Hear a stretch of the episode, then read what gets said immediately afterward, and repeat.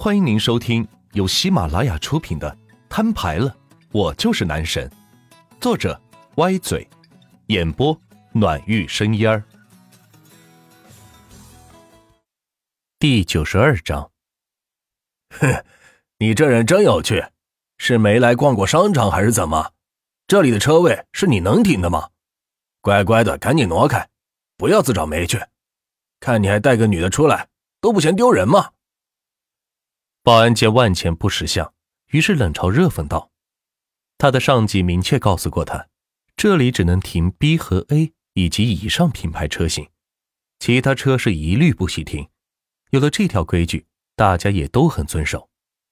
有些车主就很自觉，知道自己的车子档次不行，很自主的把车停的是远远的，也不会来这里自找其辱。可是万钱却是不知道，即使知道了。”依然会停在这里，管他这规矩是谁定的。万茜见状，拨通了王建房的电话，将他劈头盖脸的训斥了一顿。什么要一视同仁呢？什么众生平等啊之类的话，说的王建房是一头闷。不过，只能这么听着挨训。到了最后才明白，原来是万钱开着车去到了万大置业商贸广场，被保安给刁难了。这个保安。可真是给自己上眼药，于是赶紧打电话给分部，要求严肃处理这名保安。就在万钱刚挂电话，保安部队长从远处是急匆匆的走来。保安见队长过来，以为要表彰自己处理了一个问题车辆，于是站得笔直，准备接受表扬。谁知道队长过来，一个巴掌是呼在了他的脸上。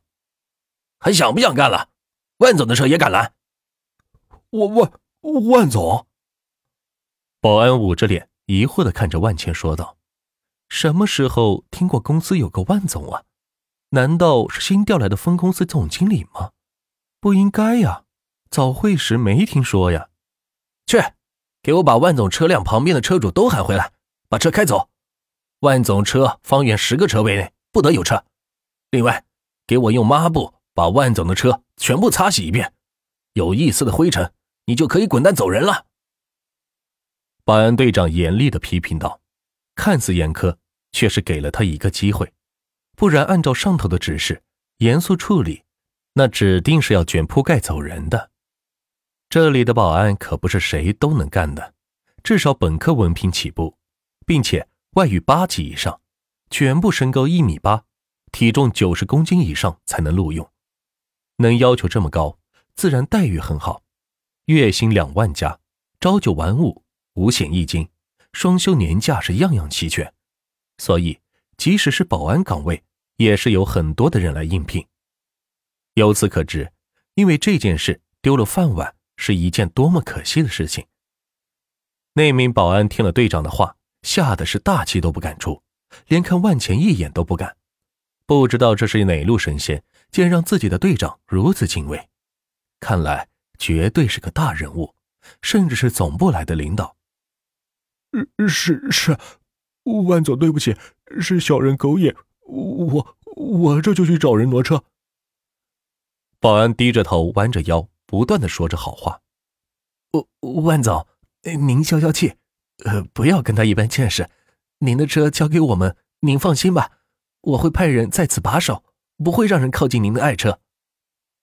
保安队长同样弯着腰，恭敬的说道：“刚才接到总公司保安部部长的直接指示，万总的车抵达万大置业商贸广场的停车位，在自己的产业下被保安排斥，必须严肃处理。”说完就挂了电话。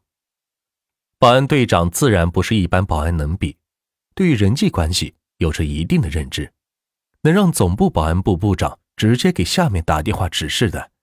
一定是万大置业的一把手王建房了，而这个万总竟然能让王建房这么出面说话，身份可想而知，所以务必要服务好，否则自己这个保安队长也就干到头了。不用这么麻烦，我就是来看个电影，这不被你们给拦下了吗？以后注意点，不要分什么三六九的，听见没？万茜直接出言教训道。是是是是，万总教诲的事，我们一定谨记在心。明日，呃不，今天下午我就组织全员召开会议，深刻领会您的指导意见。保安队长在一旁陪着不是道，旁边的保安见状更是点头如捣蒜。没想到自己的举动给队长带来这么大的影响，也让他怪不好意思的。身旁的小雅倒是微微有些惊讶，没想到万钱竟然还认识万大置业的保安部的人，看来自身还是有点实力的。不过也可能是跟着袁总出来办事时结识的人脉，不一定是他自己的，所以依然是高看不起。就这样，在保安队队长一路的护送下，万钱带着小雅进了商场，里边装修的是金碧辉煌。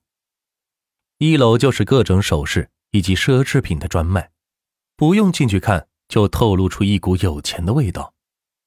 哇，限量版包包哎！小雅进了商场，像是刘姥姥进了大观园，对什么都很好奇。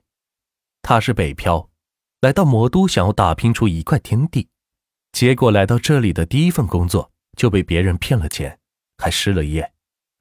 恰好碰见圆圆在招聘网红。凭着自己还有几分姿色就混了进来，却发现自己并没有什么才艺，没办法，只好去做前台了。不过前台也很好，一个月的工资都是一万加，比起来他老家小城市的工资要好太多了，并且刚入职的第一天，居然被老板分配了一套房子，简直是幸福感爆棚呢。于是打算长久在这家公司干下去，说什么也不会离职。毕竟这么好的公司，上哪儿去找？但是对于魔都这些高档商场，却是一次也没有来过，更别说买东西了。此时见到这么多只在电视明星身上见过的东西，自然觉得稀奇。怎么，想要吗？万茜看着他激动的模样，问道。小雅听到万茜的话，轻咳了两声，说道：“ 废话，身为女人。”谁不想要？就是太贵了。虽然没看价格，不过从各种渠道了解到，这种包包单价都在十几万元以上，那可是自己不吃不喝一年的工资啊！所以他也只能想想罢了。想要给你买呀！真是的，女人不要苦了自己，明白吗？说着，万钱带头走到了那家包包店。哎。回来！小雅赶紧在身后喊道：“虽然他是袁总家里的仆人，可是也不可能这么有钱来这里消费吧？况且看他身上的打扮，估计连这里一根皮带都买不起，更何况是限量版包包呢？”但是万茜没有听他的话，直接进了那家店铺。服务员根本是没有搭理万茜，对于他这种顾客见得多了，只是来逛一圈就走了。给他介绍产品，简直是浪费唾沫星子。小雅没办法，也只能是硬着头皮跟了进来。见到他这里的导购员都是这么的高贵，手上戴的、脖子上戴的珠光宝气，无形中给人一种这里的东西都很贵哦，不买别乱摸的感觉。